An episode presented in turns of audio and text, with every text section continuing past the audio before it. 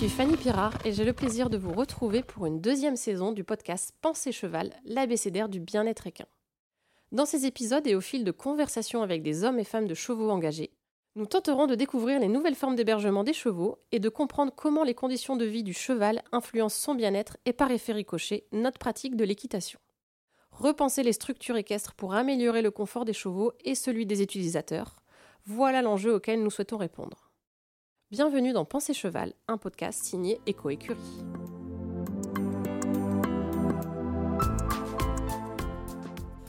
Nous sommes aujourd'hui situés dans l'Eure-et-Loire, au haras de Néroli, un lieu qui propose un éventail de prestations pour les chevaux et les cavaliers. Bonjour Philippe. Bonjour. Merci de nous accueillir.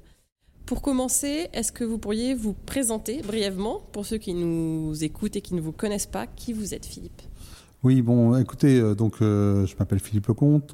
J'ai, on a fait l'acquisition il y a cinq ans avec mon épouse Karine Zambert du haras de Néroli, qui était euh, le haras des Celtes auparavant, qui a une vingtaine d'années avec l'objectif d'exercer trois métiers autour du monde du cheval.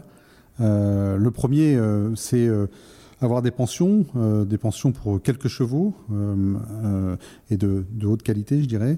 le deuxième, la deuxième activité, c'est les, concours hippiques. On a souhaité faire évoluer un peu le, niveau des concours hippiques, notamment dans la région, en, donnant aux cavaliers des prestations de, de, grande qualité avec euh, des pistes euh, toutes neuves, euh, une restauration également de très bonne qualité. Et donc, tout ça nous a permis petit à petit de, faire connaître le haras. La troisième activité étant l'élevage, l'élevage de chevaux de sport.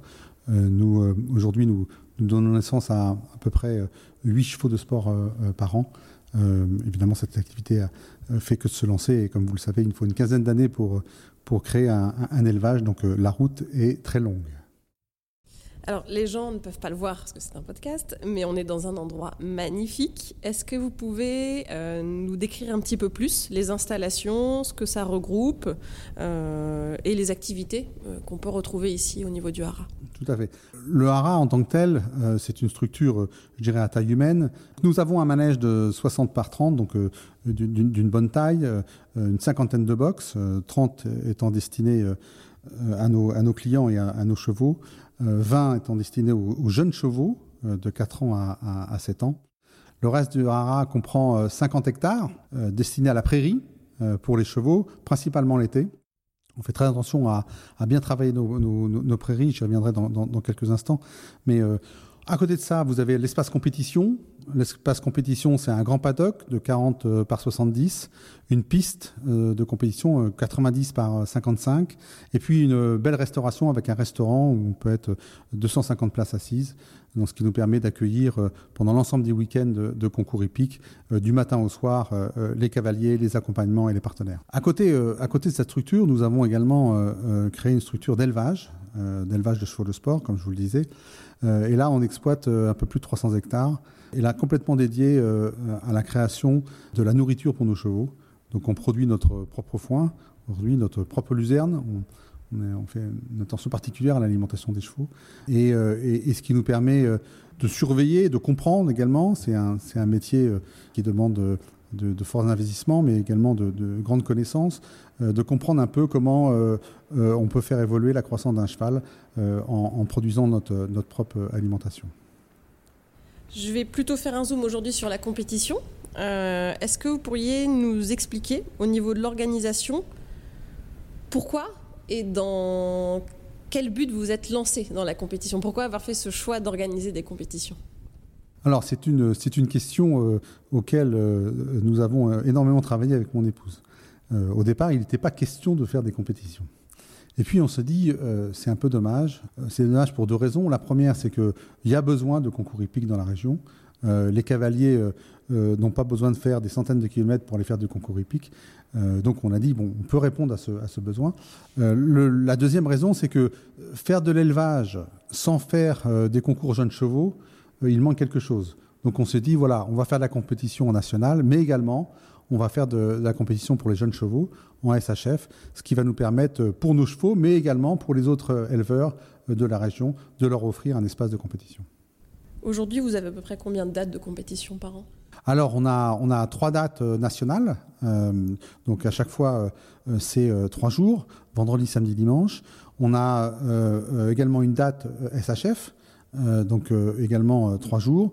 Et puis, de temps à autre, on offre nos pistes à, jeunes cavaliers en club ou poney. et on a fait ça pour la première fois en 2022. Ça a beaucoup plu, donc on refera une date en 2023.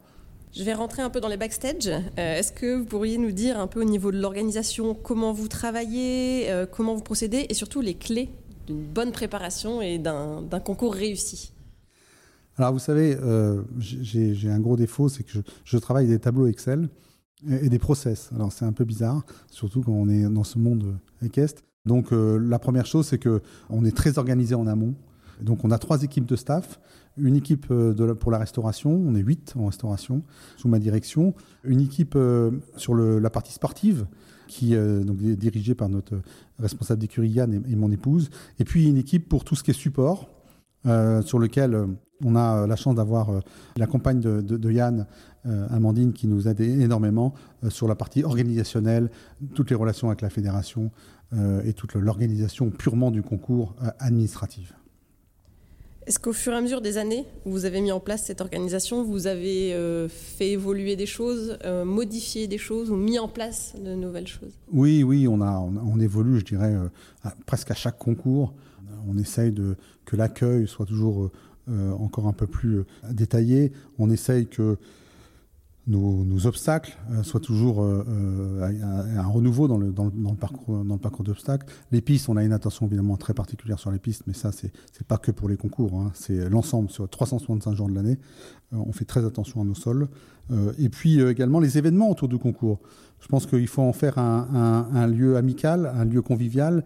Et donc, on fait régulièrement des soirées, des jeux, de telle façon à ce que les cavaliers, après l'effort, et également pour, pour, pour les chevaux, euh, euh, on, par exemple, on, fait une distribution gratuite de carottes après, les, après, après, les, après le tour.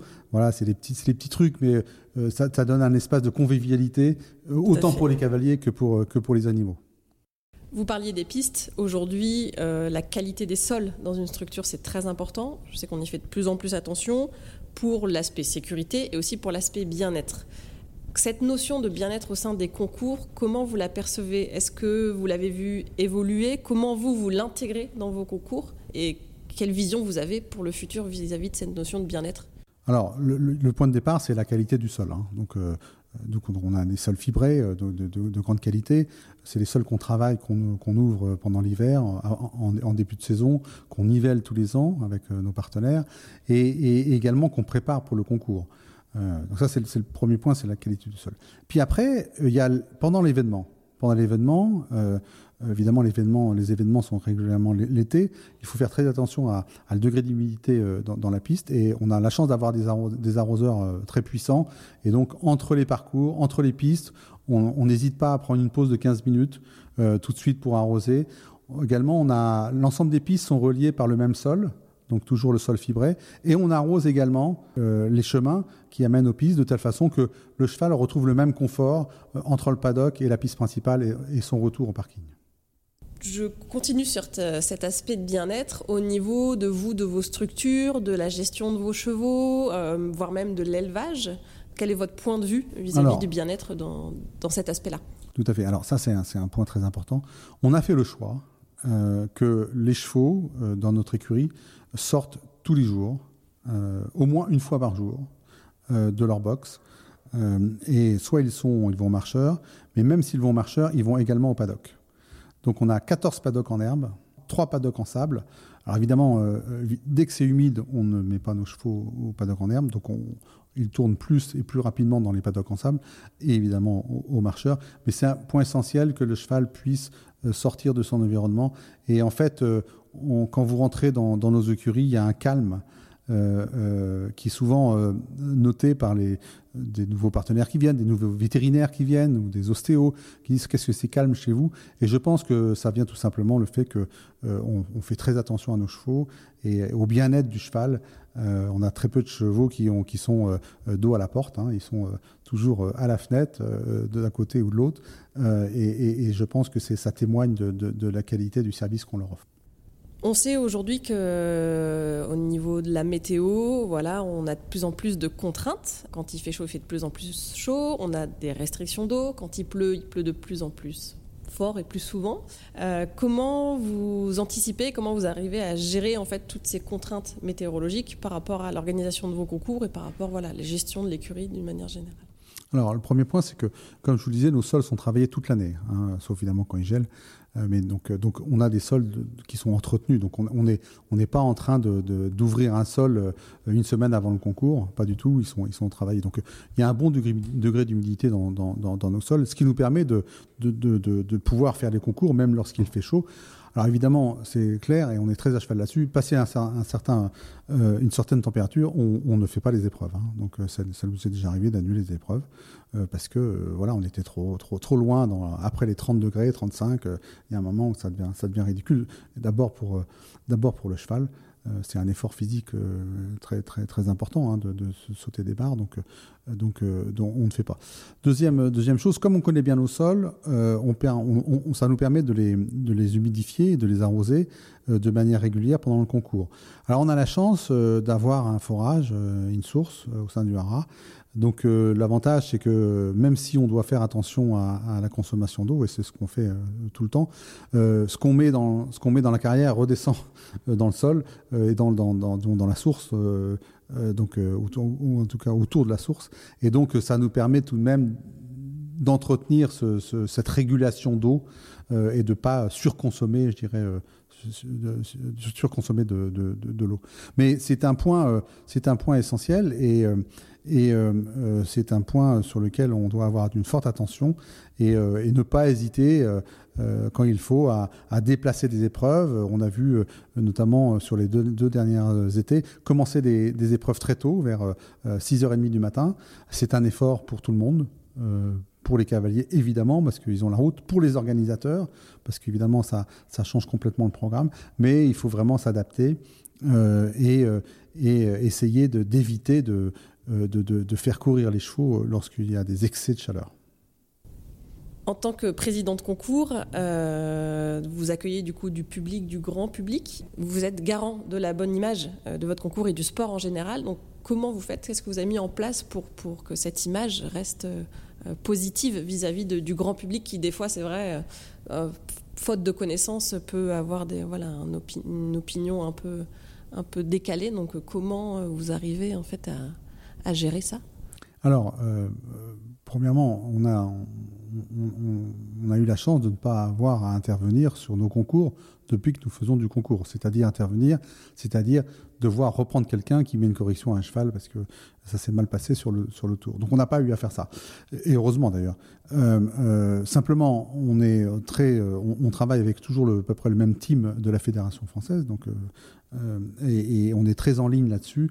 Si jamais un jour ça se passait, la sanction tomberait tout de suite.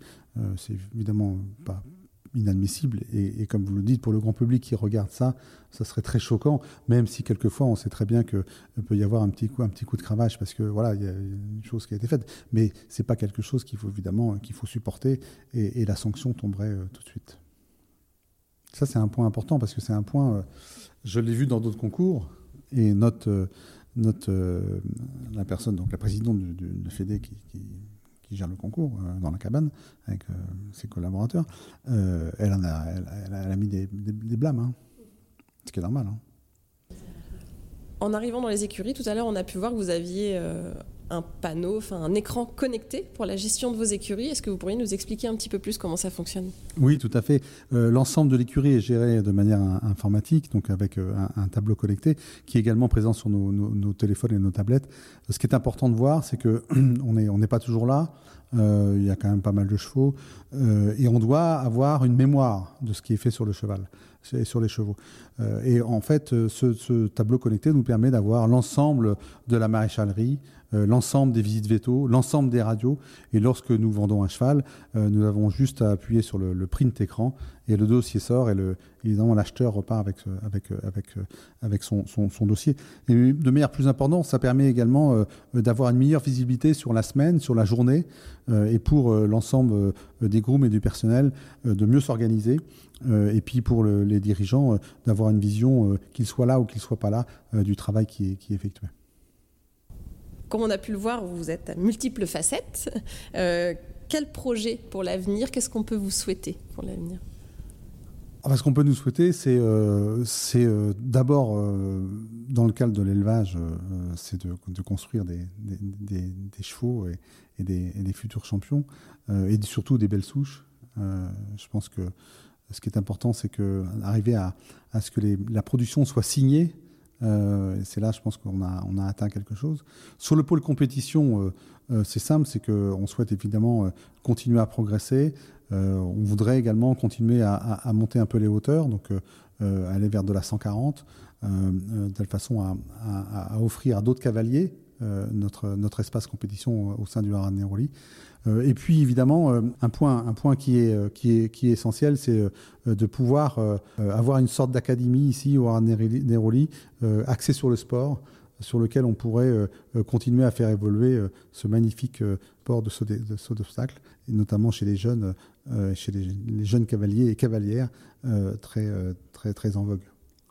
On peut vous retrouver, je suppose, sur les réseaux sociaux Instagram, Facebook Tout à fait. Euh, nous sommes euh, sur Instagram, nous sommes sur Facebook, euh, nous avons un site internet, le Et voilà, donc évidemment, on essaye d'avoir une communication un peu active, plus évidemment lors de, des deux grandes saisons, donc la saison d'élevage, avec les naissances et la reproduction, et puis la saison des concours. L'hiver est toujours un, un, moment un peu, un peu plus calme dans notre secteur. Philippe, merci de nous avoir reçus. C'est moi qui vous remercie. Avec plaisir. Pour en savoir plus sur EcoÉcurie, concepteur d'écuries actives et sol équestre, suivez-nous sur les réseaux sociaux et découvrez nos solutions innovantes pour repenser vos structures.